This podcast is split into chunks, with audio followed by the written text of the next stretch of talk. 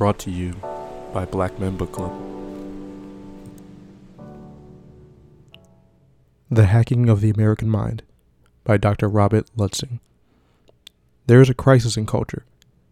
It comes down to a mistaking in interpreting pleasure and happiness. Many believe these things are the same, but they are totally different. Pleasure is short lived, happiness is long lived. Pleasure is visceral, happiness is ethereal. Pleasure is taking, happiness is giving. Pleasure is a substance. Happiness doesn't need substances. Pleasure is alone, and happiness is with people.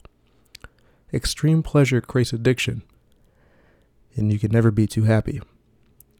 But most importantly, pleasure is dopamine. Happiness is serotonin. These give us a framework of understanding about what we're up against.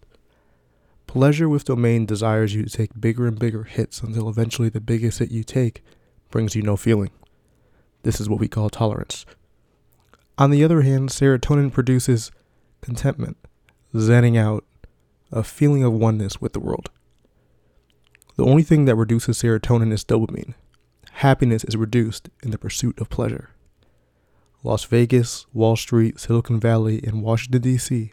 have confused and conflated happiness with pleasure. So you can buy happiness and buy their stuff. It's created the biggest economy in the world. We are driven by pleasure, not by happiness. So, what in the American mind has been hacked? The brain doesn't really get hacked like a computer, but with false information, it distorts reality.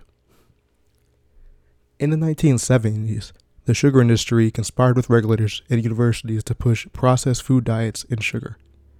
It's now come to fruition as American America is the most overweight and unhealthy country in the world. Tobacco industries as well said that nicotine and addiction is not correlated. They lie blatantly to push their own narrative and their own products. Socially, pleasure is a feeling that tells you if it feels good, you want more. But happiness is contentment. You don't need to keep paying, playing the game at the casino. Happiness doesn't need to hit the slots over and over again. You can't buy happiness, but you can buy pleasure. The keys to happiness 1. Connect. Eye to eye connection activates empathy and lights up different parts of the brain that creates contentment. Religion devi- derives from this. Interpersonal connection is critical. On the other hand, non personal connection, like Facebook or any other social media platform, creates the opposite. Dopamine rises and variable rewards to cause you to increase your action to access more likes and attention. 2. Contribute. Contributing to society and life all around you and not within yourself. 3. Cope. To reduce stress, we need to focus. Sleep has been distorted by phones. Mindfulness, which is the practice of meditation, is not universal. And the majority of population is not able to multitask. Only 2.5% of the population could do it in a blind study. Be mindful. Exercise.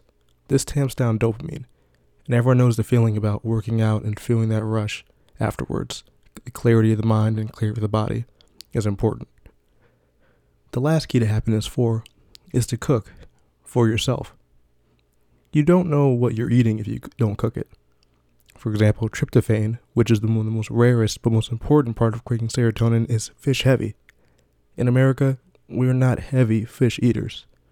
Sugar is the biggest addiction in eating out. Avoid it. Understand that if you eat fast food, one, you're eating alone. Two is you don't know what's in it.